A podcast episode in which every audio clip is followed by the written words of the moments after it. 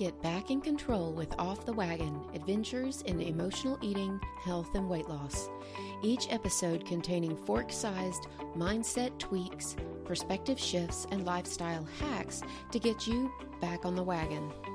Whether it's habit change, emotional eating, addictions, weight loss, willpower, or relationships, there's something here for you. So let's get on the wagon and get down the road to your goals with me, Christy R. Hall.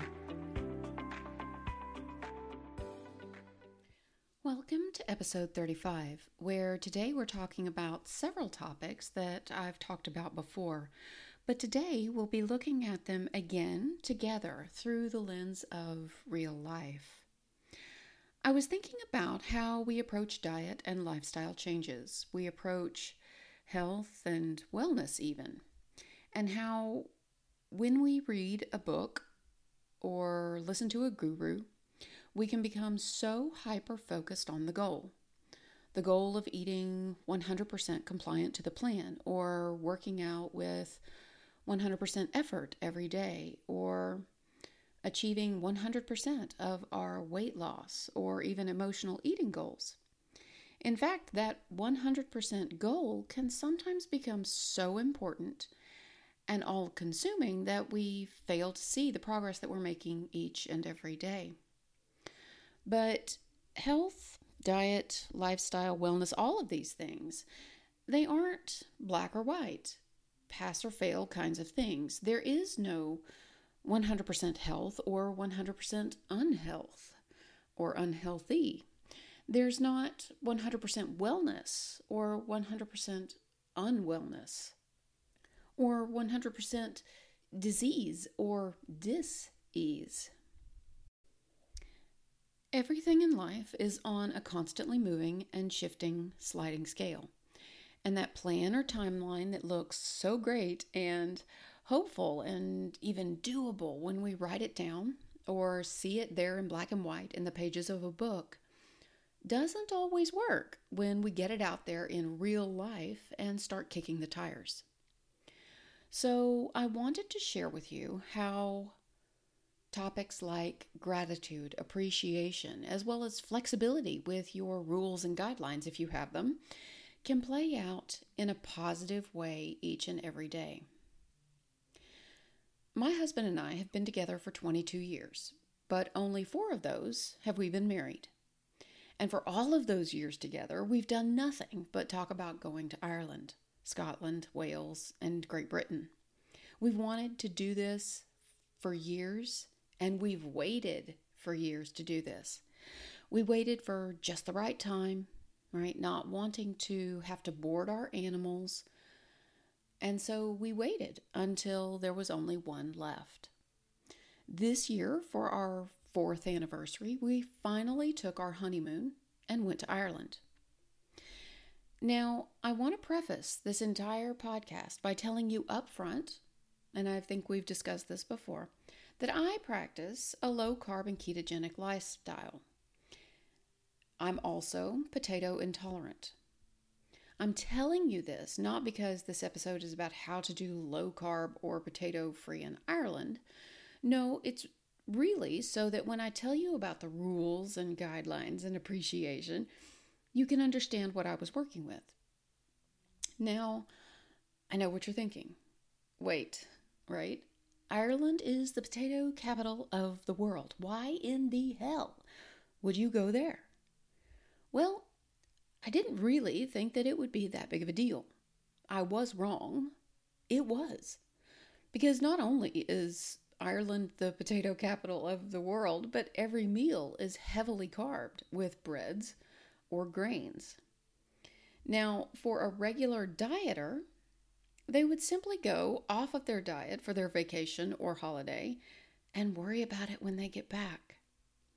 As you hopefully know by now, I don't really think that this is the best way to approach health.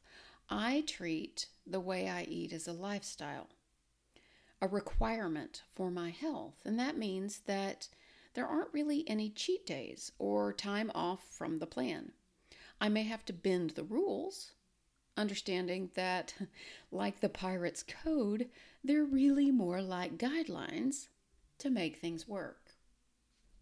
But I would be lying if I said that it was all leprechauns and pots of gold.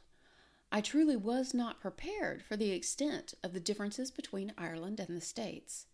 Meal sizes, available times, even condiments tested my eating lifestyle. In fact, I mentioned to my husband that it would have been a lot easier for us if I would just eat like a normal person. But you're not a normal person, he said. You're better.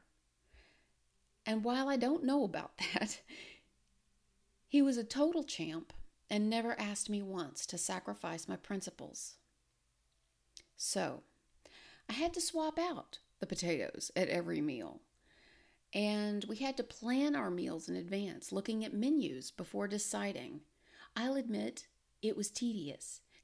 And there were meals when I forgot to ask about the potatoes and thus only had a piece of salmon to eat. But because we had so little knowledge about what was in the food, I know I had more everything than I really needed. And by everything, I mean more calories, more carbs, more fat, more protein, the works. And by being outside my available norms, I began to appreciate all the things I'd left behind at home. My old reliables that made my lifestyle almost autopilot. And to be grateful for the people who are willing to make concessions for people with dietary restrictions, whether they are required or by choice.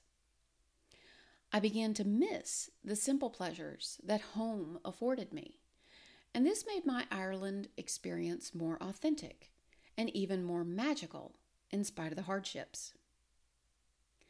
So, how can you use my overseas experience to your benefit? First, look for places in your life where you are being too rigid or too hard. Places where you're making it too difficult on yourself or even others, and see if you can ease up a bit. Second, one morning while you're having your coffee, take a moment to evaluate all the things that you have and use every day that you could miss or would miss if you didn't have access to them. And I mean things like your coffee, your creamer, that chair or desk or table that you sit at, the convenience of being able to walk to a vending machine or to a convenience store when you need something to eat or drink, the simple meals that you plan or fix for yourself and your family, how late your grocery store stays open, or how early they open. Life could be so much more difficult and taxing. And it's through this lens of gratitude and appreciation that you will begin to see and feel improvements in your day to day life. And you'll be able to appreciate not only the, the life that you're currently leading, but the progress that you're currently making. I hope this short episode has been helpful for you today.